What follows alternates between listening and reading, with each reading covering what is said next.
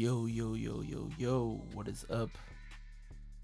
It's been a while. It's been a long time. This is the Petty Time with Wavy Will podcast. I'm your host, Stephen Williams, aka Wavy Will. Um, it's been a while since I've done one of these, uh, partly because I've moved into a new place. I've been trying to decide how I wanted to do things. I've been experiencing some differences in what I was used to. So this is something very new to me. Um, however, the content and what I put out is not new because it's still me. It's still me from my radio days. It's still me from when I used to put out podcasts on a regular basis. But I'm just now trying to get back into some form of normalcy, I guess. So, in today's podcast, I'm going to be talking about my military career.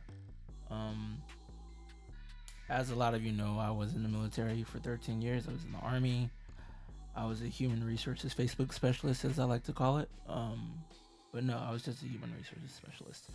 Um, a 42 Alpha.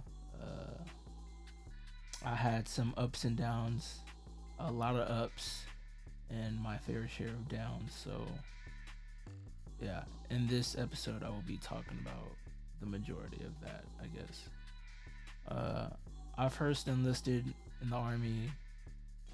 Well, I raised my hand to join the Army on 9 11 2006. Yeah, 9 11 2006. Um, I ended up doing 13 years. Uh, I didn't end up shipping off to basic training until October 5th, 2006. So I had just turned 20. Wow. That's crazy. I had just turned 20 when I um shipped off to boot camp. Uh, I ended up doing my basic training at Fort Knox. Uh, which was very interesting. But because going there in October, it was the start. It was the end of the fall season, and then going right into the winter season. So it was very, very, very cold during our FTX. And for those who don't know, the FTX is our final training uh, exercise. So yeah, uh, the wind chill was very, very cold, and it was like I want to say it was about negative 10 wind chill, which to me was very cold. You can see icicles everywhere. There were some guys who had uh, icicles coming out their nose, and it was just, it was different. Uh, being at Fort Knox is kind of cool because uh, um, it was an all male institute that had uh, like uh, they have women cadre, but they didn't have any women soldiers there to like go through basic training. Um, we learned a lot. So like our drill sergeants taught us a couple different things that they don't usually teach people in basic training. Um, like for instance, we spent like so much time doing uh left-handed and right-handed shooting in situations, which is kind of different. Um, I'm by far not ambidextrous at all, but going through basic training and learning how to shoot with my left and my right hand was pretty cool. Um, we got pretty crazy at basic training. For the people who didn't act right, we had sock parties for them, blanket parties. Um, for those who don't know, like when you act up or when you do stupid stuff and basically trying to get your whole platoon or squad smoked, then we have a nice little blanket party or sock party with you later on at night where we basically put like a bar of soap in a sock or we throw a blanket over you and we just start punching you and beating you up and stuff. So those times were fun. Uh, one of our uh, drill sergeants were uh, he was level four combatives, and so um, he would always show us different combatives moves and techniques because he was also like trying to be in the MMA while he was a drill sergeant, which was kind of weird. Um, but yeah, he was always like saying, if anybody want to test me, like I can take off my drill sergeant hat and we can we can throw bows or whatever. Nobody ever really tested him, I guess. So like, I guess we never really did anything. So that was pretty cool. Um, yeah, I remember doing pugils, which is really fun because being there for about a good two and a half, three weeks before you got your weapon, you started to already like pick and choose who your battle buddies were. You already started to pick and choose who you did or didn't like. So like when pugils came around, we definitely already had some people that we didn't like at that time. So that was that one time that we get got to like take out some of our frustration on some of the other soldiers in the platoon. So I just remember beating the crap out of this one dude that I didn't like at all. He was like one of the guys that got us smoked at least four times a day. So when they called us up to do the um, the pugils, it was it was a known fact that I was gonna call him up to like go at it with. I don't even remember the dude's name, but yeah. Um, I remember being the uh, the guidon bearer. That was fun. Um, I just always remember eating last with the PG, and then always being in the front of the line to like make sure that everybody went first. And so like in the military or in basic training, when whenever the PG is done, which is the platoon guide, um, whenever he's done eating, then everybody else who sat down before him is done eating. So like usually, um, we ate a little slower, so that way everybody got a chance to eat. But then if there was some people that like wasn't paying attention or whatever, not getting it through their heads what we are supposed to do, then we ate a little faster that day. Um, I remember doing uh, uh, the little ruck marches up the hills. Uh, agony, heartbreak, and misery. I believe it was. I may have gotten the names wrong, but whatever. Those were tough. That's probably like, like the toughest thing that I went through at uh, basic training was the ruck marches. Cause not only was did I have to be in the front of the formation, but like I had to keep up with the company commander, and the company commander in his spare time was doing like half marathons and full marathons. So like doing that with a 40 pound ruck rucksack on your back and carrying a guidon or platoon stick or whatever, um, that was kind of tough for a 20 year old me in slick conditions up a hill that was pretty icy. Uh, but that was fun a lot of people talk about how like the gas chamber was bad, but like to me the gas chamber was kind of fun. I do I do the gas chamber again because um, I always wanted to be like somewhat sick and have my sinuses messed up before I went to the gas chamber because I knew that after I went through the gas chamber, um, my sinuses would clear up because it's like literally all the congestion and all the bad stuff that's in your system is gonna come out. Um, I remember the drill sergeant closed the door and he set off the um the gas and he was like, "All right, there's only one way out of here. So if you guys are like, if you guys are, you know, too frustrated or can't take it, the last thing you want to do is push me up against this door because you have to pull the door in order to open the door. But like as soon as we got in there, closed the door, and he sets off the CS, um, guys started freaking out. So they started pushing up him up against the door. But then he was like, "Put your mask on," and then um, we all went back to relaxing and uh, not necessarily relaxing, but like trying to calm down. Um, then they told us to break the seal and take the mask off.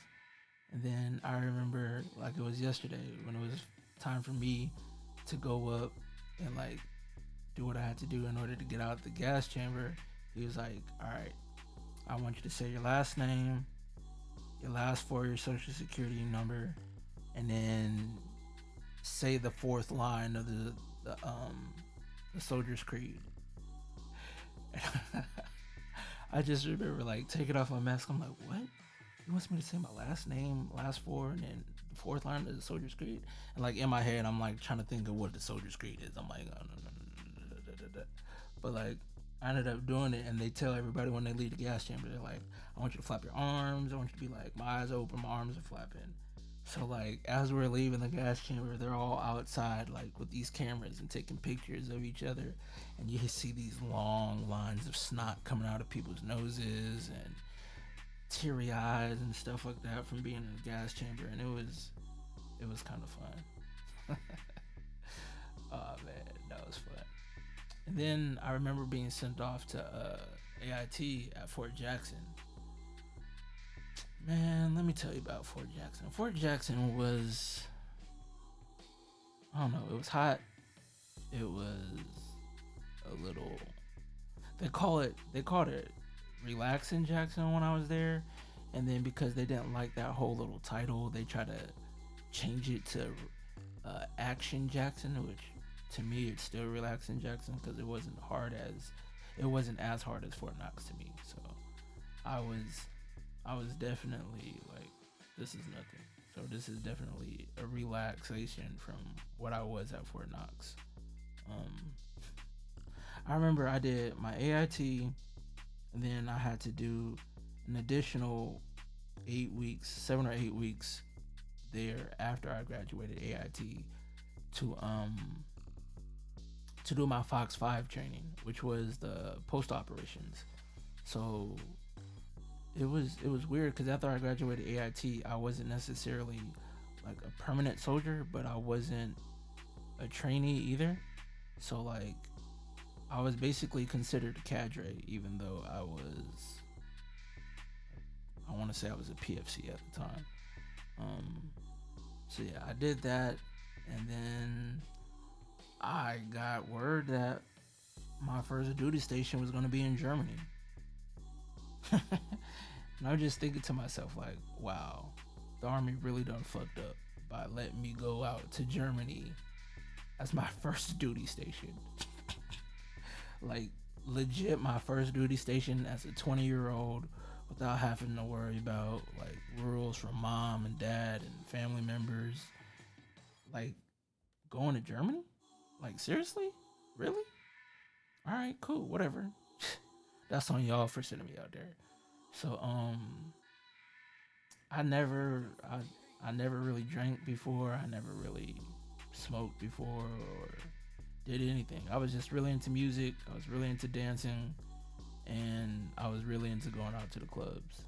And because the army provided me with such a such a secure check, like I was going out every weekend. Like seriously, I was going out Fridays. I was going out Saturdays. I was going out Wednesdays. I was going out some Thursdays and still having to get up and go to PT the next morning. And yeah, like legit every time I went out to the club, I had to go downtown to buy me an outfit. And I didn't just buy like, you know, the shoes or whatever. I, I bought shoes, I bought shirts, I bought watches, I bought whole outfits, accessories, everything. And then on top of that, whenever I went out to the club, I would take out a hundred dollars cash and a hundred dollar in euro. oh man, I was I was stupid way back then, but I had I had so much fun because I don't know. To me, like Germany is a black man's universe. There's like nothing you can do wrong as a black man in Germany. You, you just go out there and have fun like there's, there's women waiting for you. There's sports. There's some of everything to get into. If you want to get into something, like Germany's the place to go. I tell people all the time that uh, Germany is good for three types of people. Well, two types of people actually: single people and married people. and they're like, "Well, that's everybody," and I'm like, "That's the point." So Germany is for everybody. Um, but that also like got me into a lot of trouble though. uh, like taking out that much money at a time, like as young as I was, I wasn't really, I wasn't really, uh, what's the word to say? I wasn't really used to having that much money or like knowing what to do responsibly, responsibly, whatever the word is, with my money. So like I was in debt a little bit. Not necessarily debt, but like there are some times when I was getting paid and I'd still be in the red from like because my bank didn't have a withdrawal or they allowed me to overdraft instead of stopping me from overdrafting. So I just took out money as often as I wanted to without the the bank stopping me from doing so. So I thought I was balling out. I had all the Jordans. I had all the clothes. I mean, my room was nice. And like I don't know, but I can't ever remember like having a twin size bed. Like usually in like the military, they put you in a twin size bed and whatnot, but like I usually always had the room to myself. And my roommate, you know, we were separated, so like he would always be at his girlfriend's house. So like I basically had the room to myself. So I took both beds and I put them together, and you know, that's how I got around. But um, I'll, I've I've always told people like I don't know how you can get jiggy with it on a twin size bed. I know I didn't. Like I put both of those beds together and then I basically had a, a king size bed my whole military career. Um yeah, I had tons of fun in Germany. I was in Stuttgart, Germany, and um for those of you who knew me really back then, it was Proton Thursdays, Capo Fridays, uh, and I want to say City Department on Fridays or something like that. But it was fun. I remember meeting a bunch of rappers out there. I remember when David Banner came to the club. I remember meeting um, Yung Joc. I remember uh, that was back in the Soulja Boy days when it was in its in its like very height of the whole movement. Like that was that was some fun times. Like I I mostly remember David Banner though because like he came to the club and this dude for some stupid reason like he was he was a German but like he decided to come to the club with a Confederate flag. and so David Banner saw that he had uh, a Confederate flag and he was like, "Hey, can I see that?" And then he was like, "Stop the music." And then he was like, um, "What's the what's the highest proof of liquor y'all got in this in this joint?" So they gave him a whole bottle of the liquor, whatever, and he like burnt the Confederate flag on stage at the club, and that to me was kind of fire. Get it? Kind of fire because he said, "Okay, all right, whatever." Tough crowd. Um. anyways, uh, I had my fair share of women when I was in in Germany. Uh, I don't know. I wasn't. I wasn't necessarily a gigolo or like a man slut or anything, but let's just say that I didn't have to like wait too long or like look too far to find somebody to take home with me. Anyways, um then I met a girl out there. Like I really liked this girl. Uh then I ended up deploying, which was kind of weird because I was like, I was telling her like, if if we were to stay together when I came back from deployment, I would have probably married her, and uh, that didn't work out. So I went back to my whole phase. oh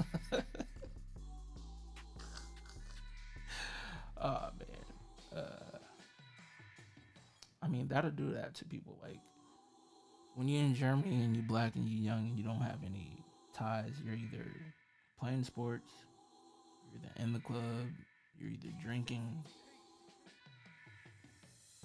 or you're looking for the next. That's just how it was. I mean, a lot of y'all may not like it. Whatever. I don't care. This is my show, and I get to say what I want on my show. Um, I'm I'm just having flashbacks of some of the people that I met when I was in Germany. Um, some people that I met, some homeboys that I, I I'm still friends with to this day, who I see on Facebook. Shout out to y'all because y'all the real MVPs. I see how y'all grown and uh, came up from what we used to do back in Stuttgart. So shout out to y'all for real. Um, I think to be honest, to be completely honest, I've had more fun either in Iraq or in Germany than I've had for every other duty station that I've ever been. Like if it was if it was in Germany, it was probably more than likely um, Iraq. And the the crazy thing about the places that I went to in Iraq, I was literally in the same place both of my deployments. So like there there was really no difference except for the place that I laid my head the second time I went back for my deployment. Um, both times I was working in the same exact palace. Um, one of Saddam Hussein's palace right across from the um, the U.S. embassy. Um, in Union Three by the Crossroads. So like some of the same people that I met there on my first deployment was there on my second deployment. So like was, we had poker nights, we had R and B and hip hop nights. It was just wild and crazy. Like, but like, I I seriously kind of want to go back to Iraq. Um, that may sound weird, but like, I want to go back as a civilian contractor. Because if I was to go back there as a civilian contractor doing the stuff that I was doing when I was in the military, I could have put away so much more money. Like there's legit people out there who says like if you go out there for you're allotted 18 months and um take your like your R&R here and there, take your 2 weeks there here and there whatever, you can easily come back after 18 months of being deployed and working there with an easily you can come back with a hundred thousand dollars easily.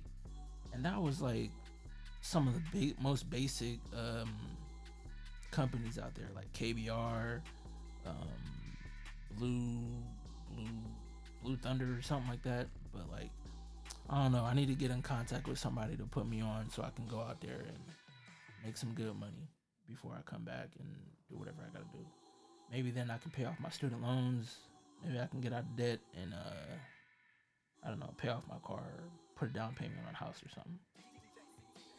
I might strongly consider that though anyways, um, I don't know. After I left Germany, I ended up getting stationed at Fort Jackson.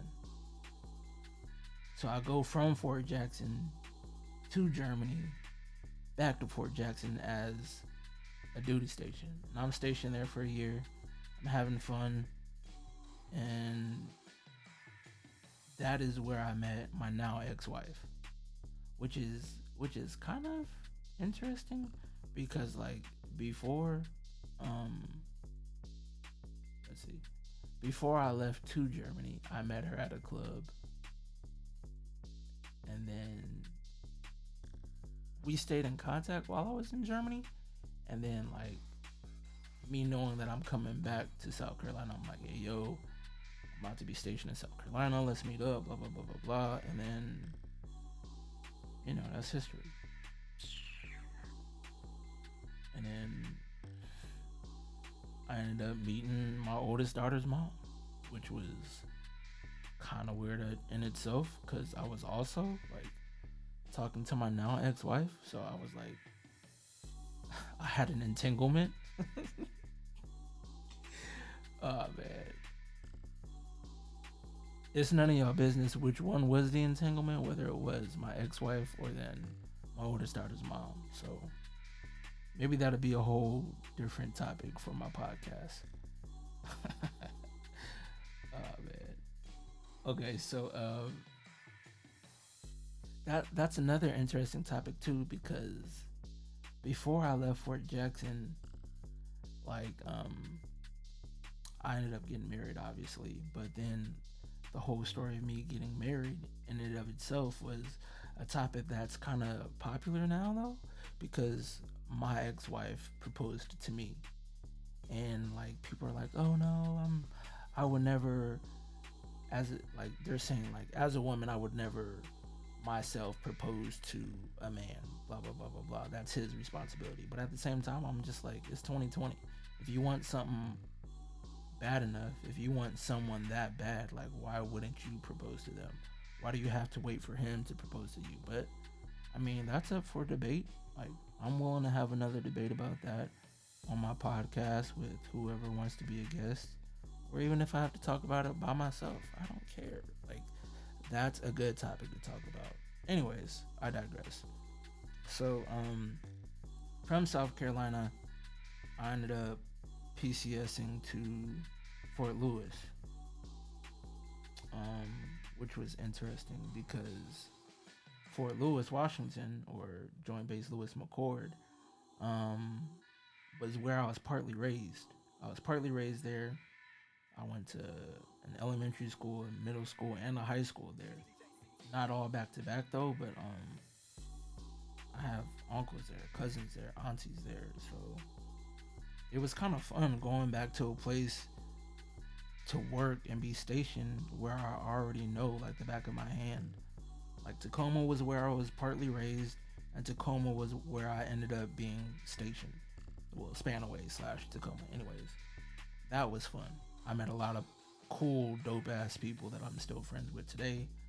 Um, and I'm actually considering moving back there, like hopefully pretty soon. I don't know. We'll see where that goes. But that in and of itself is another podcast situation or story or whatever. Anyways, um, from Fort Lewis, Washington, I ended up getting, I ended up deploying from there back to Iraq. Um, to the same exact spot I was at, doing the same exact job that I was doing, working in the same exact palace that I was working. So like it was, I don't know, it was interesting. Some of the same people, like I said it before, but like some of the same people that I met my first deployment were still there on my second deployment. And I'm like, all you guys are doing is just making money, stacking money. Like I know this one 25 year old dude who worked for KBR and he was doing postal operations. Like his job was to pack up the mail. People come into the post office, they package it up, they send it to the states or wherever people are sending their mail to.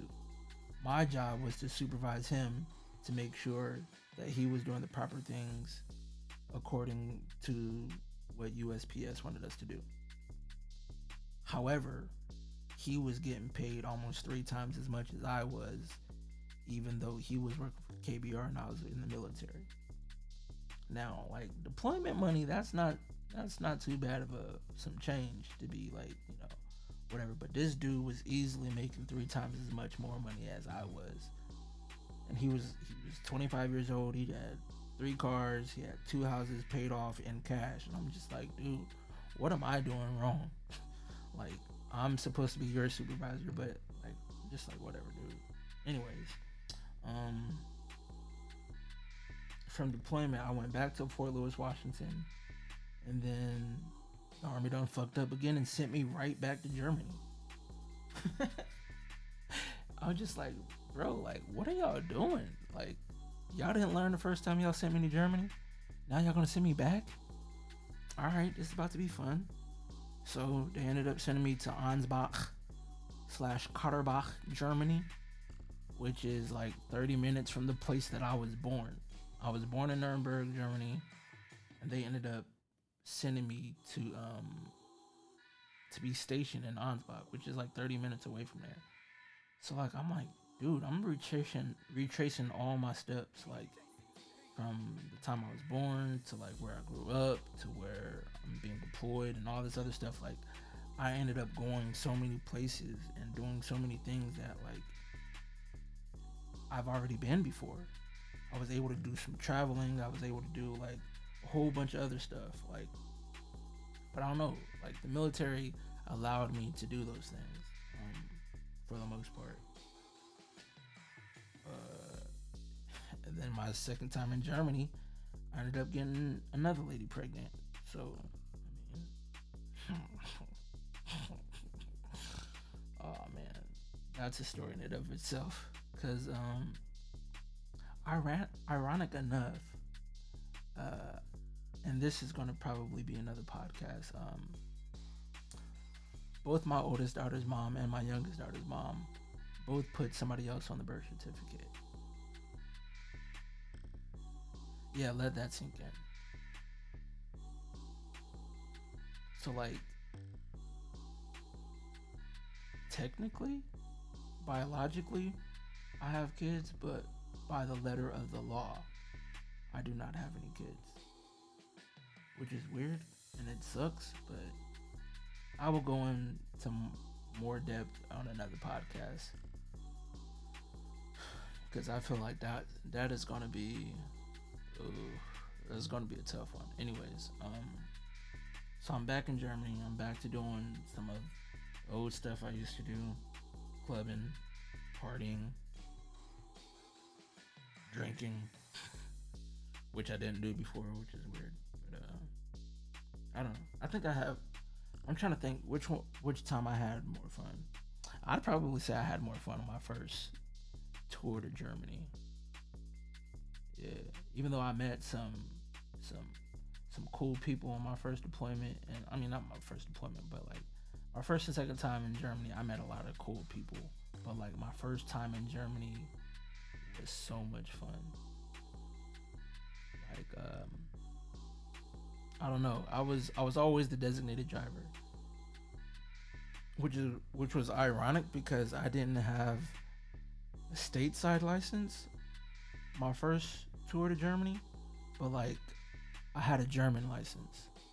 So I was always driving, people was always drunk and like I would always tell people like if I'm driving then I'm not paying to get into the club and I'm not paying for like a Sprite or a Fanta cuz Fanta was my favorite drink back then. Anyways, um I told him I'm not paying for my entry fee into the club and I'm not paying for a soda. And they're like, "Yeah, that's fine." Bet. Um so that was cool. And then my second trip to Germany, um I ended up going to the like because I was still the DD occasionally, we ended up deciding to go to like the same club that I used to club at my first time in Germany, which was mind blowing. Um now that I think about it, like I ended up like messing with this really hot DJ like her name was DJ Poison Ivy. I don't know if she's still alive or whatever, but like I'm not gonna tell y'all her real name, but um yeah, I met her in uh Germany and uh yeah, we had we had a little thing going on. It was pretty cool. Anyways, I don't know why I just thought of that, but it just popped up in my head. But yeah, that was pretty cool. Um, but we ended up going back to the same club and it was weird because I ended up running into my my youngest daughter's mom in the club that night, and it was it was it was funny because like later on that night we ended up having like a mini brawl in the club. Oh, man, that was that was a fun night. It was it was a fun night. Uh, man, just thinking about it's like bringing flashbacks. I'll probably talk about that in a different podcast. I know you guys are tired of me saying that I'll probably bring it up in another podcast, but whatever. It's worth the wait. Um, and then from my second time being in Germany, I found out that I was going to probably the worst place ever. I ended up being stationed in Fort Leonard Wood, Missouri. Yeah, let that sink in a little bit. Like Fort Leonard Wood, Missouri, not too far from um, what is that place called? Uh, not Leonard Wood, but oh gosh, I just had a blank. Leavenworth. It wasn't too far from Leavenworth, so um, I don't know. It was in the middle of nowhere. It was about an hour and a half drive from Springfield, about two hours from St. Louis and like literally the only thing they had out there was maybe Branson and Aurora, which had a Six Flags. That's about it. Waynesville, Missouri. I just had a flashback of uh I'm I'm definitely gonna tell this story in another podcast, but um, I kind of did some bad stuff when I was in Missouri. Uh, I'm definitely gonna tell that story. Probably like if I get on tomorrow, or if I get on the day after that, I'll definitely tell that story about um, the church that I went to when I was there in Missouri. oh my gosh, that's gonna that's gonna be bad. That's gonna be bad. Anyways, sorry about that. uh, but yeah, from Missouri, um, I had some trouble. Like my biggest, my biggest downfall in the military was um, I got too complacent. Like I was always the type that like to blame my shortcomings on other people, and like to me right now, like me being able to talk about this now is like I'm showing my growth on like like not being able to like blame other people for what I didn't do in the military. So like like as a human resources specialist or a 42 alpha like the points for promotion are always maxed out and like me what i did i worked i did leaves i did passes i did awards promotions NCOERs. I did I did everything except for OERs and I did accountability, I did just about everything there is to do in an S1 shop. Um however, my biggest downfall was the fact that I didn't allow people to talk to me a certain way because they held a certain rank. So like if anybody would come into my office talking crazy because they were a sergeant first class or a first sergeant or a master sergeant. Like, I don't care if you were my company commander. Me being an S1, I didn't work for you. I worked for the command sergeant major and the colonel. So, my thing is, if you come into my office, you don't demand stuff of me or my soldiers by saying I need to stop what I'm doing right now and do this for you right now. Like, no, that's not how stuff works in the battalion where you work for your, you know, your lieutenant colonel, and your command sergeant major. Like, no. You guys continue what you're doing, and when I'm finished doing stuff that is a priority to what you need me to do right now, then I'll hand walk it to you when I'm done doing it. They didn't like that. And so whenever it got time for me to like go to the promotion board or anything like that, I never got recommended to go to the board because I was always more so burning bridges with like like the E7s and the E8s because I mean my sergeant major backed me up. He was like, "Well, he technically is right. He's the he's the his title is more than your rank." And they hated that. As a cocky young specialist who was telling an E8 that he wasn't going to do something because it wasn't a priority was pretty ballsy. But it is what it is. Um, so like in my whole 13 year military career, I've never been recommended to go to the board. I've never went to the board, even though part of my job was to set up the boards and set up like study sessions for the board. Kind of weird, right? Anyways, um, but like my my awards itself was outstanding. Like you you would look at my ERB and like wonder like why isn't this dude promoted? Why isn't he why doesn't he have a higher rank than he actually has? Like I was working two ranks above my own. My title was two ranks above my own and I just did not take any bullshit from anybody who had more rank than me. And now I'm here on a podcast talking about it instead of being in the military still. Um, which is ironic too, because like the the way I got out of the military was kind of weird. So like I got out on what's called the RCP, which is the retention control point, which basically states that um, you have an X amount of years to make a certain rank, and if you don't make that rank, then the army is going to give you a severance pay and say, you know what, thank you for your service. good luck with your future endeavors. That's basically what they did. However, at that time, they weren't telling people that if you don't take that severance pay, you don't have to serve three more years in the National Guard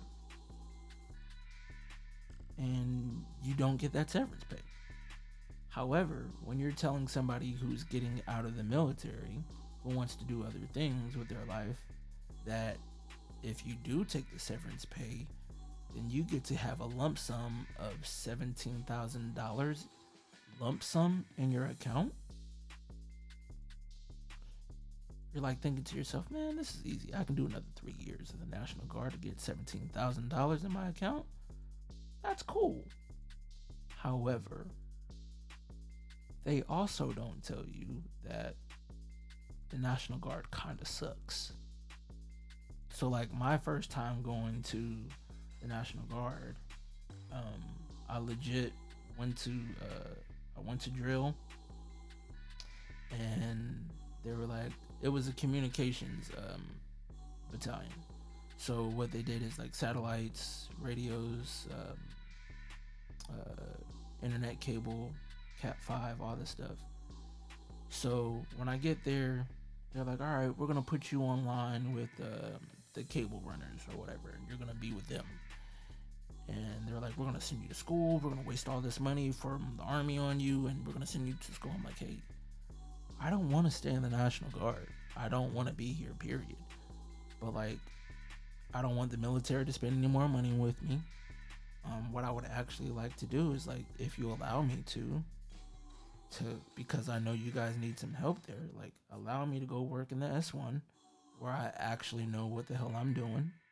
Allow me to be on books and stay on the books as a soldier in this squad, but have me report to the S one. And they simply told me to stay in my lane.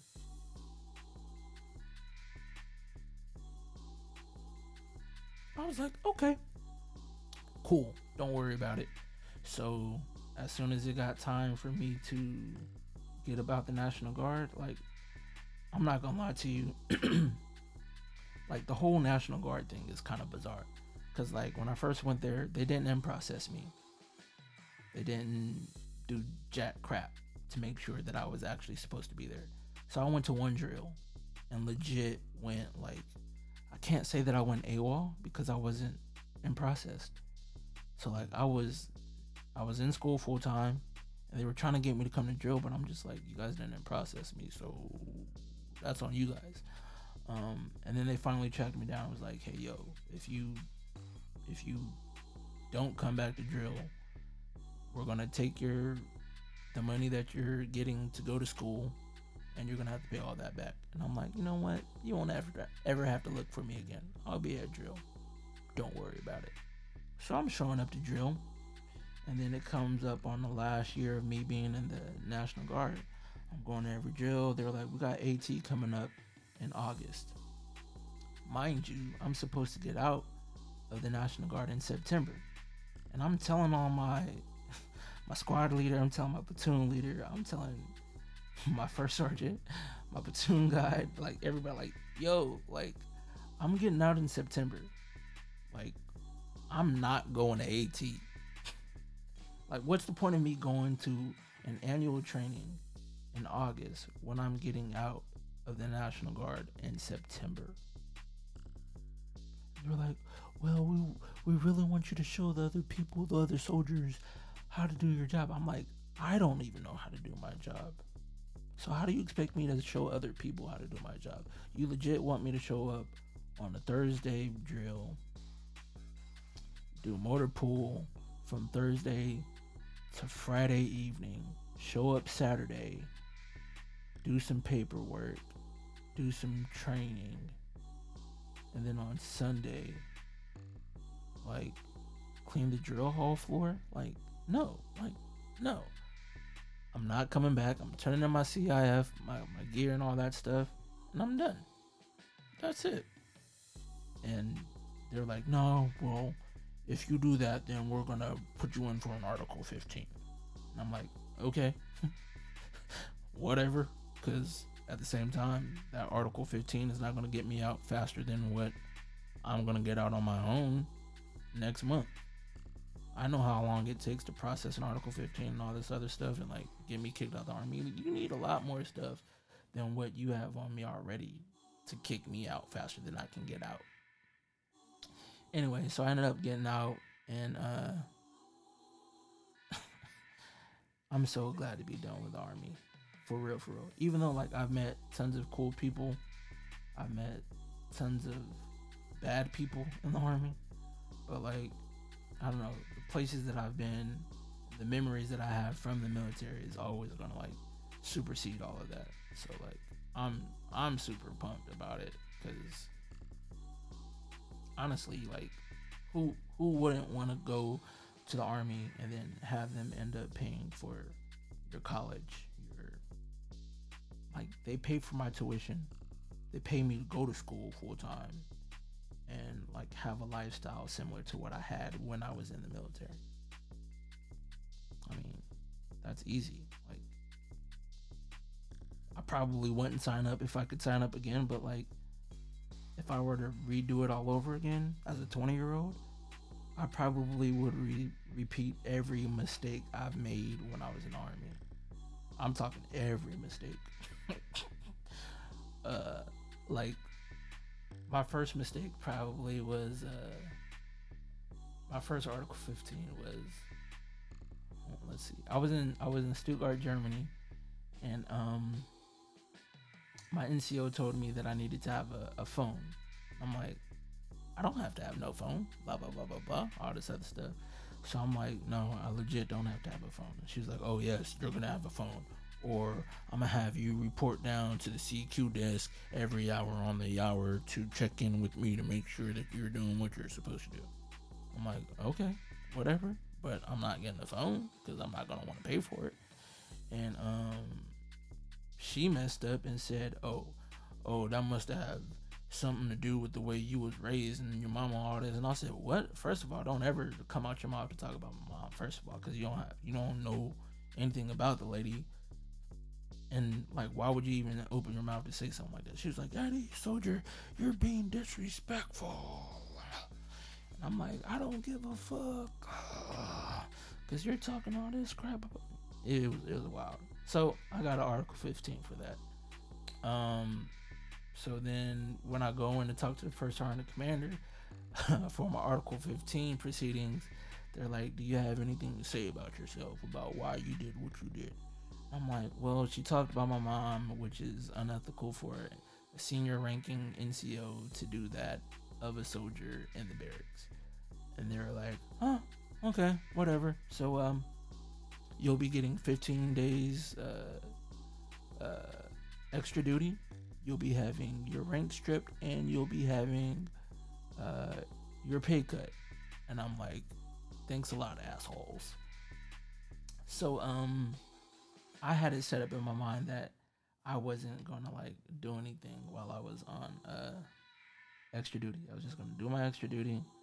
I was I was gonna do what I needed to do in order to get back to to where I was, to get my rank back, to get my payback, all this other stuff. So like I'm abiding by that and the weekend shows up. And then my roommate at the time, he was like, Hey yo, let's go out to the club. And I'm like, nah, man, I'm cool. I'm gonna stay in my room. I'm gonna watch Smallville. And I'm gonna be okay. He's like, nah, man, come out to the club with me. I know some girls that wanna see you, blah, blah, blah, blah, blah. I'll pay for your entry to the club. I'll pay for your drinks, all that other stuff. And I know, and I'll pay for our, uh, our taxi. And I said, what time should I be ready? So uh we ended up going out to the club and uh damn this dude gets drunk as hell, right? And so like granted I had money, right? But he was like, nah, I'm gonna take care of everything. So we're on our way back to the uh to post. And we're in a taxi. So we get to the front gate and usually taxis aren't allowed to come on post unless they have like the little special certification to do so, which this taxi did and um, we get to the front post, and like the dude's asking for uh, uh the payment. So like my roommate at the time, he was like, "Oh yeah, I'm gonna just use my card to pay for the, the taxi or whatever." And the dude was saying like, "No, I don't accept cards." And he's like, "I don't have any money on me." And I'm like, "He's like, well, blah blah blah blah. Don't worry, I'll take care of it." So like, I get out of the taxi because he was getting ready to pay, and then there's a, a bus like a little shuttle that carries us from the the entry point the entry point of the post to take us to like wherever we need to go on on the barrack or not the barracks but on post. So I get on the bus and I'm telling the I, I told him that I'll tell the bus driver to wait, and so he's like, no, nah, nah, just go ahead, just go ahead. So I'm like, you sure? He's like, yeah, yeah, just go ahead. And so I leave and I get back to my room. I'm like, man, all right, that was not so bad. I had a good night. It was fun. Next thing I know, it's like 7, 8, 9 a.m. in the morning. Granted, we got back at like 4 o'clock in the morning. And he's like banging on the door or whatever. I'm like, bro, don't you have your key? He's like, nah, I lost it. Just like I lost my money. I'm like, what? He's like, yeah, they held me in the, uh, they held me in the, uh, the little jail overnight. And I'm like, what? He's like, yeah, not only that, but uh, our NCO knows that you went out to the club last night. I said, what the? F-? And he's like, yeah, like the the taxi, the ca- the cab driver was like, uh, there was two people in the car that night, and um, he was like, yeah, who was the other soldier? He's he didn't even say that it was another soldier. He said uh, there was two people in the car my roommate, and he was like, there was another person. And like legit, my roommate could have said that it was anybody else with him in the cab. But the dude, knowing that I'm on extra duty and just got an Article 15, says that I was with him in the cab. So, guess what happens? I got another Article 15. Yeah. I got more extra duty. I got more rank taken from me. I got more pay taken from me. And I'm just like, dude, you could have told them another female came back with you, but you told them that I, who was on extra duty already, was with you in the cab and wasn't supposed to be off post in the first place, was with you? Like, nah, bruh. Nah, we can't be roommates anymore. Nah, bro. Like, it was tragic. But yeah, that was like my first time, my first and second time getting Article 15. And and mind you, those two Article 15s came within like 15 days of each other. And this was at my first duty station. That was fun. Oh man, I don't know, but like, I just thought a lot of stuff should have went differently in my military career. But like, I don't, I don't regret any of it. But I, I do wish that I would have done some things differently. I wish I would have like tried a little bit harder. But uh, it is what it is now. So um, yeah, I mean, I think this is gonna do it for this episode of Petty Time with Will. Um, I had fun telling y'all about some of my military experiences. I believe next time I come back, I'm gonna definitely get into some of those topics that I was saying earlier that I would talk about, like um, the story with my oldest daughter's mom, the story with my youngest daughter's mom. Um,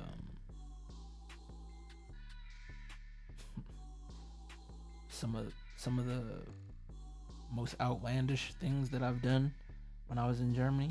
So um those are definitely going to be some topics that I talk about on some upcoming podcasts, but um I know nobody has yet to tune in cuz I'm not doing this live, but like whenever you do decide to listen to what I had to say, like I appreciate y'all. I thank y'all for tuning into my show. Um, I hope all the good things in the world happen to you when you alone. That was kind of a Dave Chappelle reference, but uh, yeah. Um, big shout out to uh, Camel the Protege for the song. Pass the Plate. Shout out to Blue Straw Entertainment. Shout out to Chantel. Um, do I want to give out any sh- any more shout outs? I always like to shout out the haters. I always like to shout out the doubters because without you guys, I wouldn't have a drive to do what I do. Um, I know it's been a while since I got on here and did my whole little spiel or whatever, but it is what it is. I'm here now, and there's not much that y'all can do about it. Um,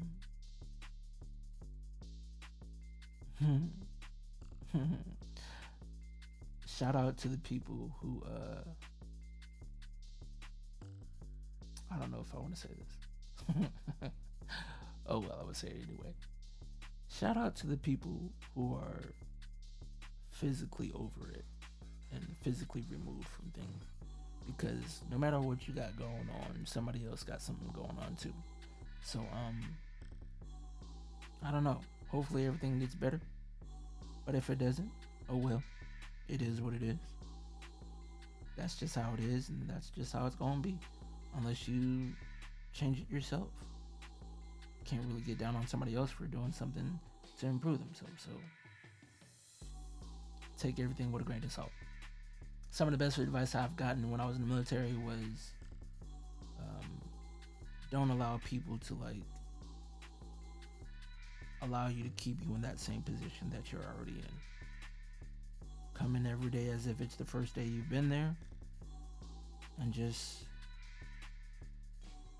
take everything as if it's water under a bridge. Um, this has been another episode of Petty Time with Wavy Will. I've been your host, Stephen Williams, aka Wavy Will. Until next time, chumps, champs, and chimps. See y'all next time. Peace out.